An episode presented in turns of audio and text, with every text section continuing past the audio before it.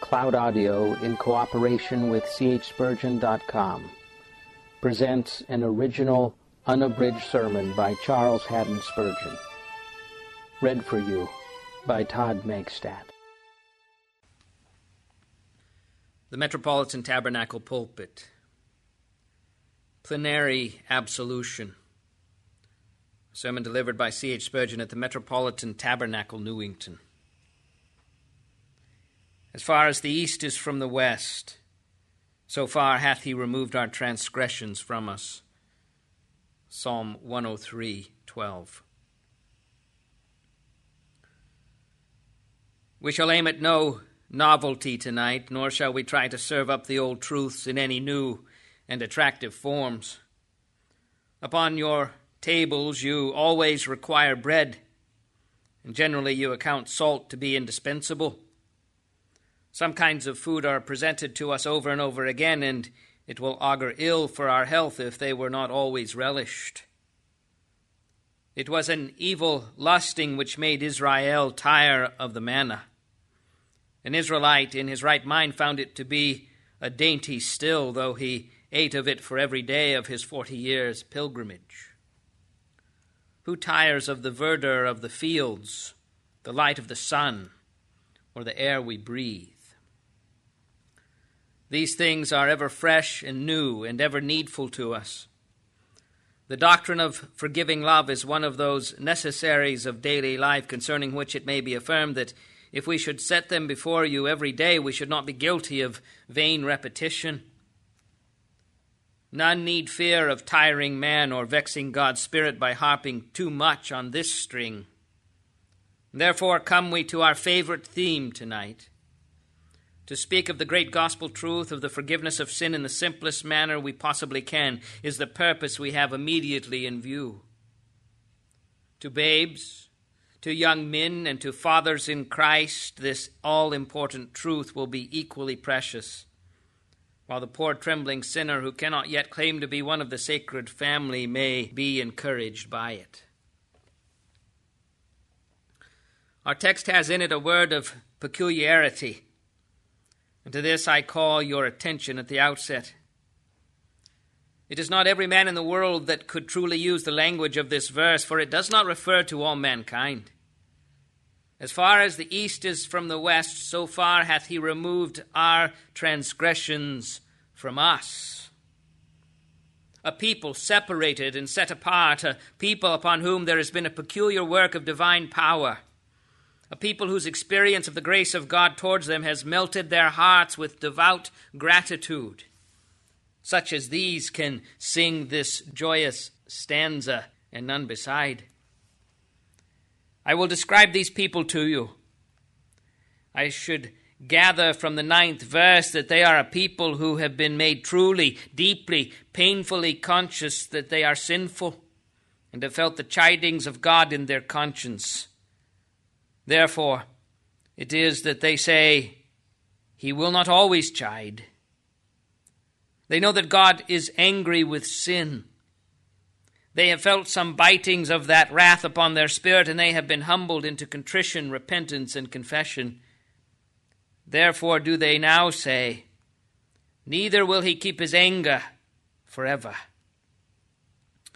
They are a people who have keenly realized the desperate condition they were reduced to, who know that if forgiven, it must be through mercy, and through mercy only, that they have no claim upon God, that they deserve to be cast away from His presence.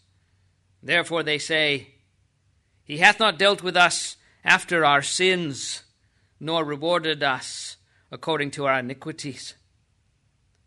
But they are a people who have tasted of that surprising mercy which baffles all human thought and excites the adoring wonder of all who contemplate this darling attribute of the Most High. They have gone to Jesus, in whom the mercy of God is treasured up. They have believed in him, and they have received mercy through him. For mercy comes to men through the atoning sacrifice of Jesus Christ. And having tasted of that mercy, they say, As the heaven is high above the earth, so great is his mercy toward them that fear him. Then they go on to sing, As far as the east is from the west, So far hath he removed our transgressions from us. O priceless gift! O matchless boon! Say now, out of this vast throng, how many of us have been made to feel that sin is sinful, to loathe it, and to confess it with a bitterness of heart? How many of us have fled to the great atoning sacrifice and have believed in Jesus to the saving of our souls? So many may repeat this verse and affirm it of themselves with truth, but no more. Separate yourselves then. Let the force of conscience now be exercised, and let this text be to you for a moment like the throne of Jesus before which he exercises the prerogatives of his gospel sovereignty and divides the sinners from the saints, making men either tremble or rejoice. Our text has a word of positiveness. In this song, the psalmist speaks of the pardon of sin as a positive fact. He celebrates it in grateful strains as a matter of certainty to himself and to others associated with him. David was a positivist of the right sort. Ifs and perhapses would not suit him. As far as the east is from the west, so far hath he removed our transgressions from us. He does not indulge in fond hopes or express vague wishes or point in hesitant tones to some favorable omens. But he speaks of his sins being forgiven, knowing it to be a matter of fact which there was no room to question. Now, there are many professing Christians who do not think that you ever can know that you are forgiven while you remain in this world. They are not of this mind merely because they are ignorant of the gospel, but because that gospel is beclouded with airs. Their teachers throw dust into their eyes or envelope them in a mist. They see men as trees walking and no more. They are brought up in an orthodox fashion to repeat a mournful litany and to call themselves miserable sinners in stereotyped phrases. They are taught to go on forever asking for pardon as if they had never received it. They are made to look upon themselves still as needing to be dealt with as lost sheep and reconciled as rebels. Their standing is always at the foot of Sinai. They are not taught that the Lord has forgiven us all trespasses. Their church, as if to chasten it for its alliance with the state, has lost the jubilant tone of faith and made its daily service rather a wail for sinners than a song for saints. Now, the gospel of Jesus Christ tells us that there is pardon, that we may have it and that when we believe in Jesus, we have obtained full remission. That we are pardoned when we believe in Jesus, and that our iniquities are forgiven us. It is a matter signed, sealed, and delivered, a fact accomplished before the Lord and infallibly ascertainable by us. Sin is put away though we shall never be in such a condition here that we shall not have need to confess daily sin. For new sins will rise, yet at the same time, the moment the soul believes in Jesus, no condemnation is upon it, nor ever can be. There is therefore now no condemnation to them which are in Christ Jesus, who walk not after the flesh, but after the Spirit. We are forgiven. Pardon is a fact, a fact most certain in the history of believers. There is nothing more sure to them than this that they are certainly forgiven inasmuch as much as they have believed in Jesus Christ. I know there are many professed Christians who shrink with morbid apprehension from claiming this great act of God's love as a benefit which they really enjoy. They venture to hope it may be so. But still, they dare not speak with confidence of their own pardon. This, to their view, would be presumption. But is it not far more presumptuous to pay so much respect to your own misgivings as totally to ignore the blessedness of knowing that you are forgiven? Is it not awful presumption to settle down as so many do while their eternal state is a matter of question to them? Do you tell me that you do not know whether you are forgiven? Why, sir, you are indeed in a wretched bewilderment. You do not know if you were to die at this moment whether you would be in heaven or hell. How dare you sit in comfort in that seat? Dare you go to your bed in doubt about whether you are saved or not? How can you sleep? It seems to me to be profane presumption for a man to dare to be at peace till he is sure about his reconciliation to God. The presumption lies in settling on your lees, in resting short of the inheritance, and in saying peace, peace to one's soul till you know that you are a saved man. Oh, I beseech you, if you have any doubts, do not play with them. Do not trifle with your soul's affairs. This is a matter about which there should be no doubt whatever. No man would like to have a doubt as to whether there is a thief in the house when he goes to his bed at night. You would not like to be in doubt as to whether a mortal disease is upon you. You are anxious to be sure of your safety and your health. Will you not desire to be as sure about your soul's safety and the health of your inner nature? Surely you ought to be. But can a man be sure? Ay, assuredly. See you here. The best evidence in all the world is the witness of God who cannot lie. Any number of men in the world bearing witness to a thing can never be equal to the testimony of God. What he says, none may dare to question. God's witness is much more reliable and has much more weight in it than the most exact observations and the most delicate inferences that can be drawn from them. Suppose I can see a thing with my eyes. Men say seeing is believing. Yes, but eyes deceive, as everybody knows. There are many things we think we see which we do not see after all. Eyes may deceive. God's witness, therefore, is better than the sight of our eyes. But surely, says one, feeling will not deceive you. Alas, there is nothing in the world more deceptive as to a man's state than his feeling. And Those who are worst will often imagine themselves to be best. And some of the best of God's children have often felt in their humiliation as though they were the worst. I say, God's witness is to be preferred above our feeling, our eyesight, or the witness of men. What does God say? He says, He that believeth and is baptized shall be saved. Do I believe in Jesus? Have I been obedient to the other part of the command? God says, I shall be saved, and therefore so I shall be. Despite all the devices of Satan, despite all the sins I have ever committed or shall commit, despite anything and everything, however unlooked for which may occur in time to come, for God's witness must be true. Let God be true and every man a liar, God saith it.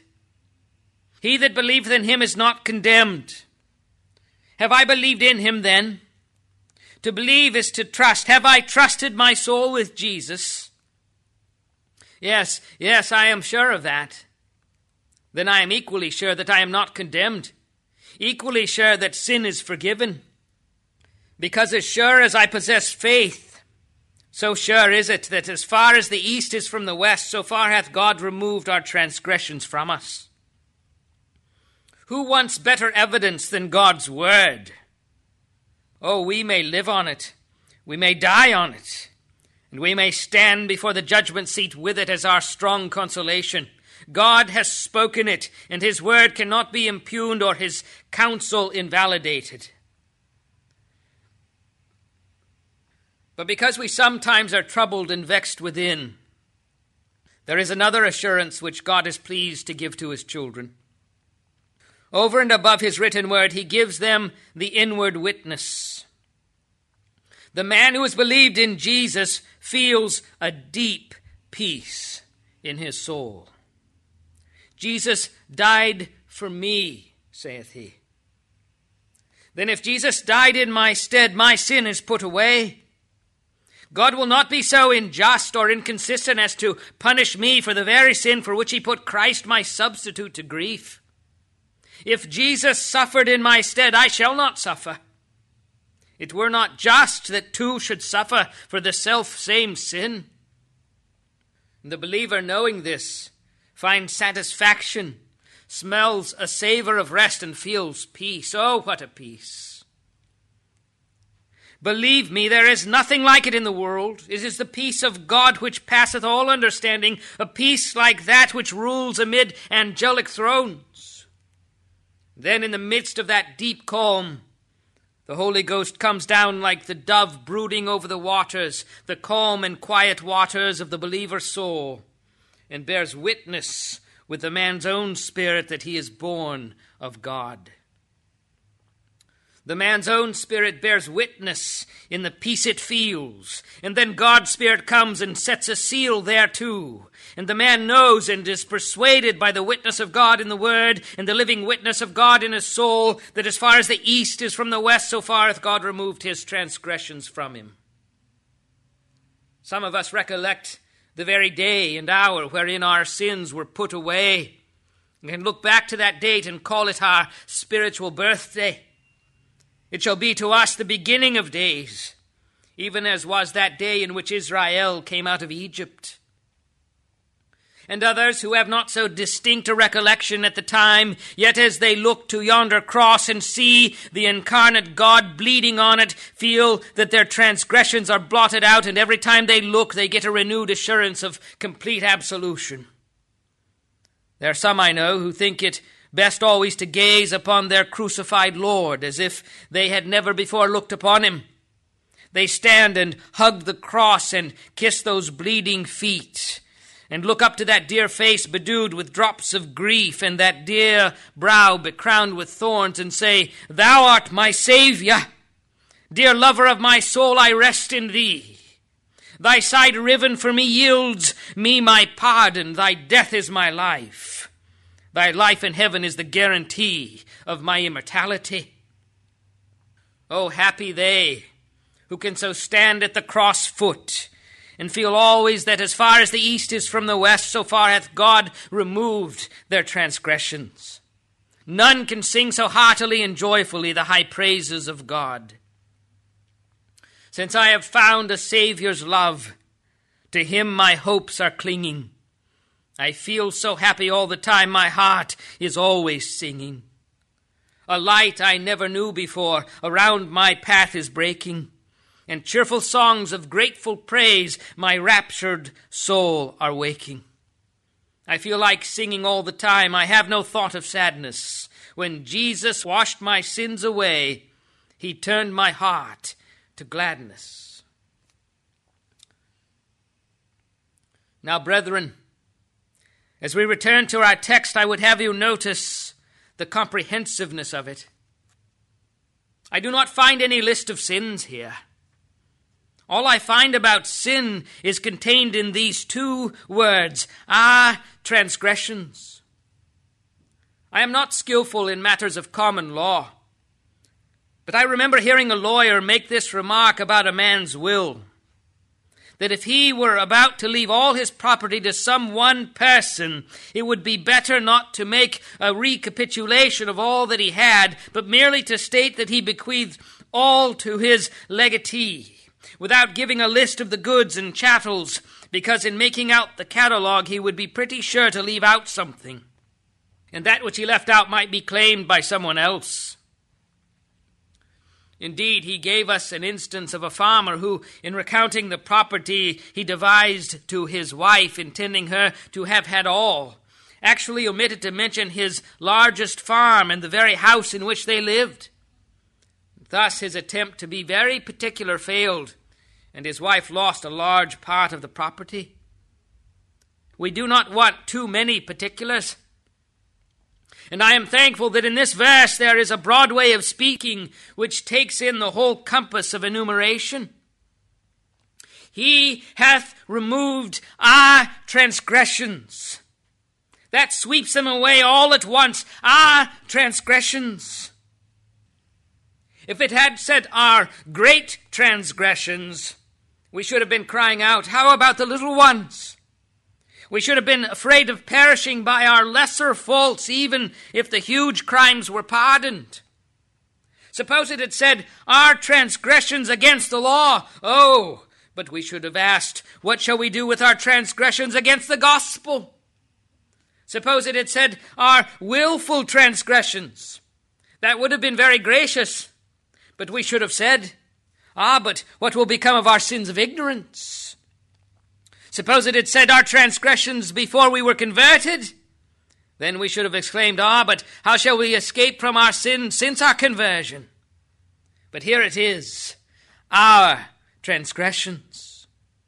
He hath removed them all, all, all.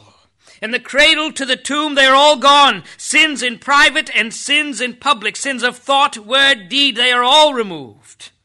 The moment you believe in Jesus, they are all, all, all gone. I cannot help giving you a picture I've sketched before. When Miriam, the prophetess, Aaron's sister, with her timbrel in her hand, went forth, the women of Israel following her, dancing by the Red Sea, one of the sweetest notes of her song was this.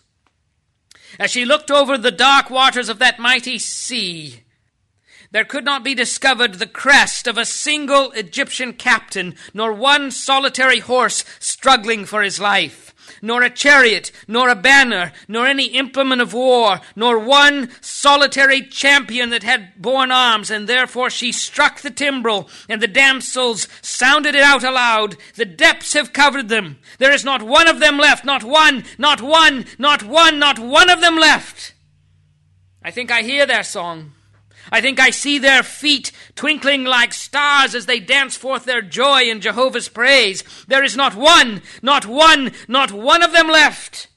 Even thus do I look upon Jesus' precious atoning blood and think of all my sins and yours, my brethren, who have believed in him. And I shout with equal, if not greater joy, the depths have covered them. There is not one, not one of them left. He hath removed our transgressions from us. The blood of Jesus Christ, his Son, cleanseth us from all sin. Another thing which claims special note in the text is the perfection, the absolute perfection of the pardon. The text says, As far as the east is from the west, so far hath he removed our transgressions from us. Can anybody tell how far the east is from the west? You begin to calculate perhaps upon the surface of the globe. But I say, no, not so. The east is farther off than any distance you can travel on this globe. Look to yon sun. And then you begin to measure within the bounds of the solar system towards the east. But I say, no, the solar system is but a speck in the universe. I must have a larger measurement than that. We will measure space then, saith one. Space? What mean you by that? Do you mean all that has ever been seen by the optic glass of the astronomer when he has gazed at night upon the Milky Way? Ah, but that is only a corner of boundless space. I must have the infinite measured. And you shall go that way with your line to the east, and I will go this way with my line to the west, and you shall tell me how far the two are asunder. Why, the interval is boundless. It means an infinite distance. Now, God has taken his people's sins away from them to an infinite distance. That is to say, there is no fear that their sin should ever return to them. They are gone, gone, gone completely. I do not know how it is, but some of our friends of a certain school of theology believe that after men are pardoned, they may yet go to hell. I will never quarrel with them about that doctrine. If it gives them any comfort, they are welcome to it. It does not seem to me worthy of a God or even of a man. Poor is that pardon which may yet be followed by eternal torment.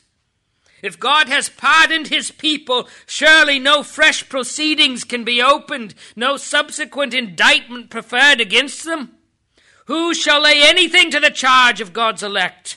There is therefore now no condemnation to them that are in Christ Jesus. I've heard of the Duke of Alva pardoning a man and then hanging him, but I do not believe God ever trifles thus with mercy. If he has pardoned my soul, then I am saved. And if he has done it once, he has done it forever. He has removed my transgressions not a little way, but as far as the east is from the west. I think that means just this that the pardon of our sin is so complete that when a man is pardoned, he never can be punished for his sin, not in any measure or degree. He becomes a child of God. And as a child, he may be chastened, but he will never have to stand before God as a judge and be called to account for those sins. For they are not, they do not exist. Strong language, say you? I say it again. They do not exist. For Jesus Christ has finished transgression, made an end of sin, and brought an everlasting righteousness. What does that mean? Made an end of sin. Why, it means what it says. And sin is made an end of.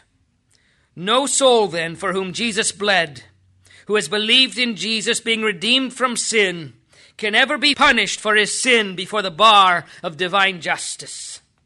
Christ has been punished for him, and his sin is gone. But though not punished for sin, may not a man suffer some detriment? If God will not send me to hell, yet at any rate it may be he will not love me so much because I have been a sinner. He will not treat me as if I had never fallen. Ay, but when God wipes out sin, he puts away all the consequences of sin. But do we not feel the consequences in our bodies? Yes, assuredly. But it is for a season only and for loving reasons. Our mortal bodies are doomed to death, and they are full of pain sometimes. But they shall not always be so. Our bodies shall rise again, and there shall be no detriment through sin upon those bodies. They will be just as glorious as they would have been had God made them perfect in the Garden of Eden. Nay, they will be even more so, for they shall be fashioned like unto the glorious body of our Lord Jesus. But upon that I will not stay. At this day, God loves us, and He will love us forever. He loves us infinitely. And He could not love us more than that if we had never fallen. At this time in Christ Jesus, we are brought nigh. I will say it, as nigh as if we had never sinned, yea, and nearer. I do not see how, if we had never sinned, we could have been so nigh as we now are. For had we never sinned, there would never been a mediator as Jesus might never have been Emmanuel, God with us. But now we poor sinners have one who is our brother, who is very God of very God, even Christ, the Son of Mary, and yet the Son of Jehovah. This is a wonderful nearness which God has given to us. We are made His children. We are made to come into His infinite presence and to taste of His love. Our sins are so effectually removed that we shall not ultimately suffer any loss or damage through having sinned. That detriment was laid on Christ.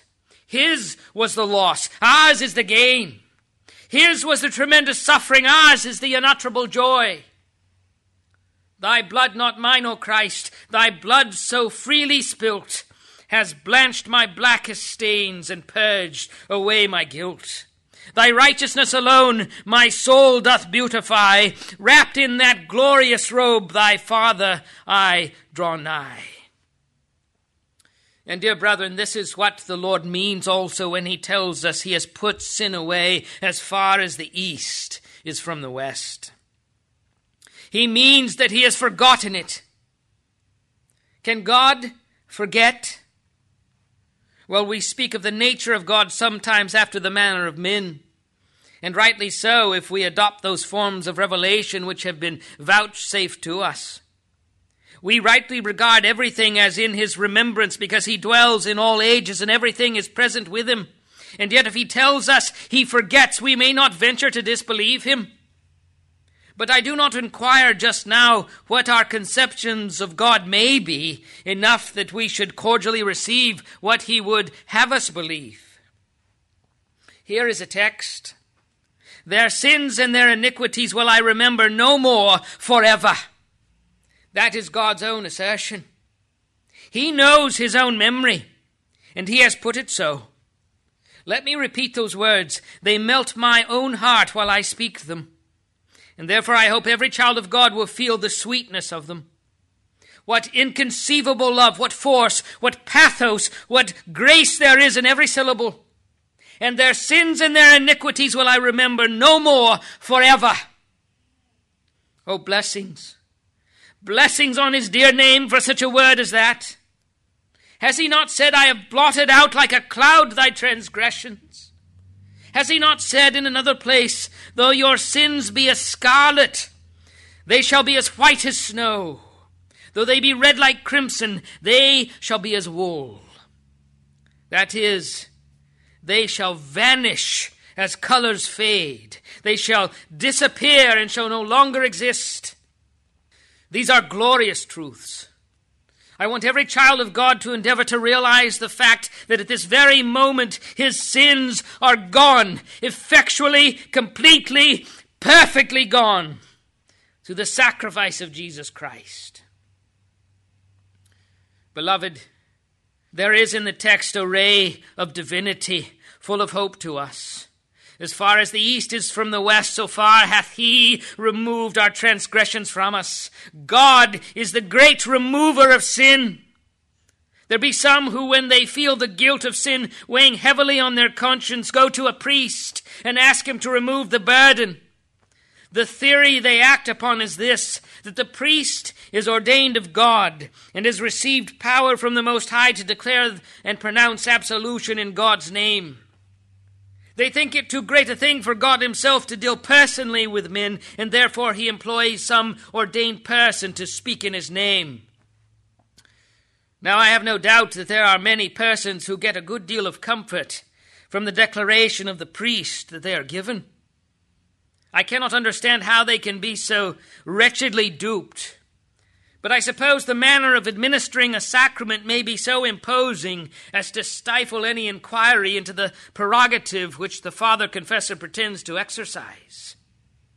And yet I know, on the other hand, that there are some who, after they have obtained that kind of absolution, are not so comfortable as they expected to be. They feel somehow or other as if it did not quite meet the case. Perhaps such a person may have dropped in here. You want to know that your sin is forgiven with greater authority than the lips of any mortal can impart. Oh, may the Lord Himself put away your sins, and your heart will know it and be at rest. To some people, these scruples will cause the most agitation just when they looked for the most tranquility. And if they are God's people, and God is working in their hearts, I am sure of this, that 50,000 priests could never give them an assurance that could make them feel true peace or heart's ease. They would still be disquieted, still be troubled, even if bishops and popes should pronounce them absolved. God's voice alone can still the tempest of their souls. See how the Romanist is pursuing phantoms all the while that he is following the directions of his church and observing her laborious ordinances. He never reaches the goal of peace. He can never be free from anxiety in life or apprehension in death because his church never speaks to him of perfection through the one sacrifice offered once for all. And when he dies, he does not know where he may go. He conceives himself to be really forgiven after a sacerdotal fashion, but he is not so divinely pardoned, but that he has to go to purgatory for a time, to be purged from spots which still remain. He is never certain where he is with regard to the bar of divine justice. His pardon at the best is not worth having as a guarantee in heaven. In most cases, the most religious papist only goes to purgatory, a place which certain of their ablest writers say is so cold on one side that they are frozen like the inhabitants of the Arctic regions. And then the victims are tossed to the other side, which is so extremely hot that it is as though they were being baked alive. So they are tossed about from one side to another till sin is either frozen or dried out of them. This is a fine prospect for good religious Romanists. The statements of Romish theologians as to the purgatorial regions are even more grim and terrible. For in some such imaginary place, the remainder of sin is to be put away. But, beloved, we have it in the text that God is to remove our transgressions. Oh, what a remove is that! Hands off, ye priests! Ye are too feeble for such weights as ours. Our sins are too stupendous for your puny strength. But the Lord comes, with his own right hand of majesty, puts away our sins and lifts them onto Christ, and Christ comes and flings them into his sepulchre, and they are gone and buried forever. As far as the east is from the west, so far hath he removed our transgressions from us. He seized our dreadful load, our guilt sustained, and heaved the mountain from a guilty world. Our transgressions were against the Lord our God. To him, therefore, appertained the right to pardon them. These transgressions had done dishonor to his holy name. He has a right, if he wills, to put them away if he can do so without tarnishing his glory. By the substitution of Jesus, justice is satisfied, and God Himself blots out our sins. And here is the beauty of it. Since the Lord has removed our transgressions from us, the thing is done completely, and it is done forever and forever.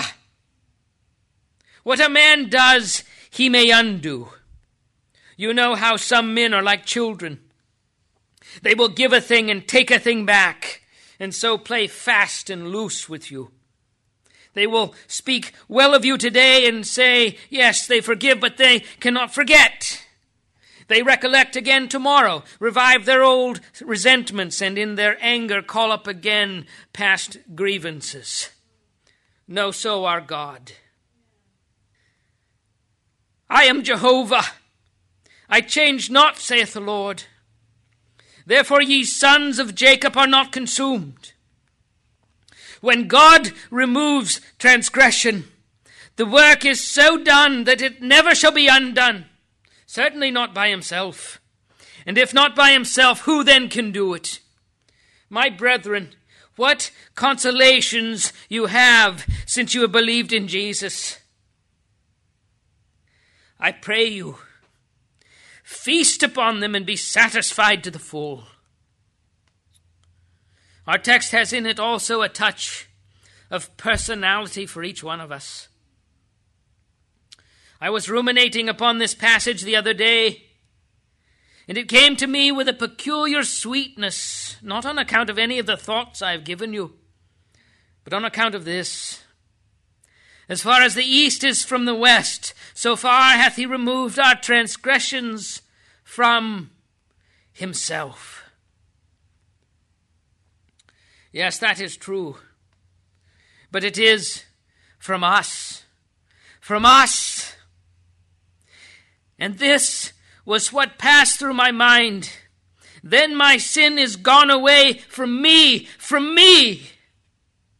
Here am I, fretting what I am not, what I should be, and groaning and crying before God about a thousand things, but for all that there is no sin upon me. For as far as the east is from the west, so far hath he removed our transgressions from us. From ourselves the sins have gone. From us as well as from his eye, from his book, from his memory, they have gone from us. But I committed them, says one. Ah, that you did. Your sin was yours, and yours with a vengeance. It was like that fiery tunic which Hercules put on, which he could not drag from him, let him do what he might, but which ate into his flesh and bones. Such were your sins. You could not tear them off. But God has taken them off, every one of them, if you have believed in Jesus. And where is that tunic of fire now which would have devoured you forever? Where is it? You shall search for it, but it shall not be found. Yea, it shall not be, saith the Lord. It is gone away from you. I sometimes see believers troubling themselves as if all their sins were laid up in an iron safe in some part of the Lord's house. It is not so. It is not so. They are fretting as though somewhere or other there were a horde of sins in ambush, which would accuse them and bear witness against them before God's bar, and so they would be condemned after all. It is not so. It is not so. They are all gone. They are all gone.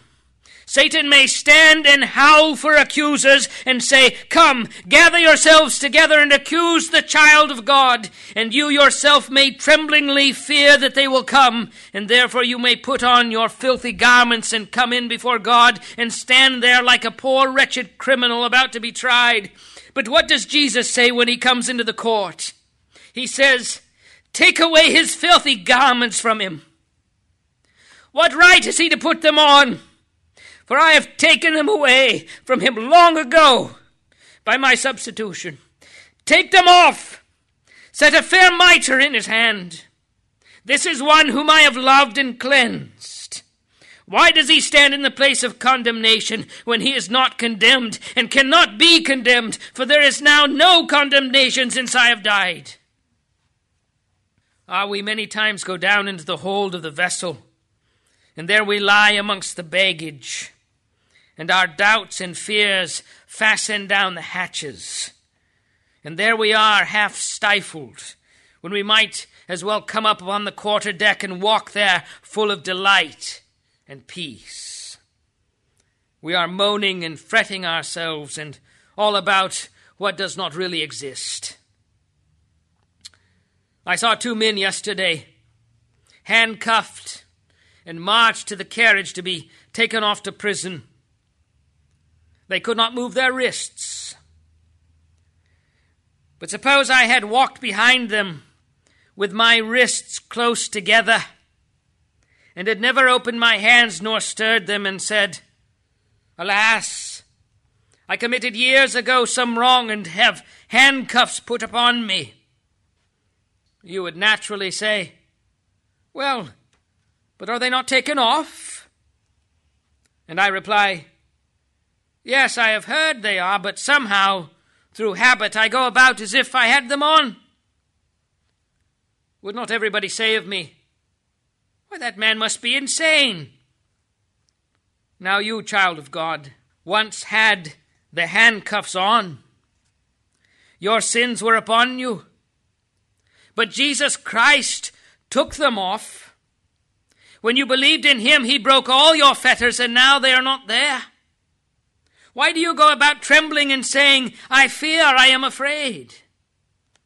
What fearest thou, O man? What fearest thou? Are you a believer and afraid of your old sins? You are afraid of foes which do not exist. Your sins are so gone that they cannot be laid to your charge. Do you not believe this? Can you not rise to something like the true estimate of your position? You are not only pardoned, but you are a child of God. Go to your Father with joy and thankfulness and bless Him for all His love to you. Wipe those tears away, smooth those wrinkles from your brow. Take up the song of joy and gladness and say with the Apostle Paul, Who shall lay anything to the charge of God's elect? It is God that justifieth. Who is he that condemneth? It is Christ that died, yea, rather, that is risen again, who is even at the right hand of God, who also maketh intercession for us. Be glad in the Lord, ye pardoned ones.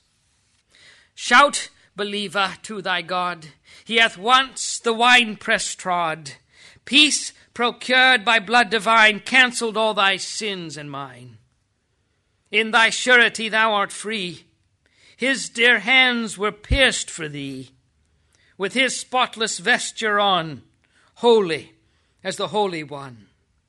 Oh, the heights and depths of grace, shining with meridian blaze. Here the sacred records show sinners black, but comely too. As for you who have never received that pardon, does not the mention of it make you long for it, cry for it, and beg for it? Oh, that you would above all believe for it, for it is to be had by you. The guiltiest of the guilty shall have forgiveness if they believe in Jesus. Whoever among you will trust in the crucified Savior shall be pardoned this night. The moment you trust him, you shall have a full acquittal for all your sins and crimes, yea, all transgressions. And you shall sing, as our poet Kent does, Here's pardon for transgressions past. It matters not how black they're cast. And O oh, my soul, with wonder view, for sins to come, here's pardon too. God be praised. Let his word be believed. Let his name be trusted and then he shall be praised. Amen.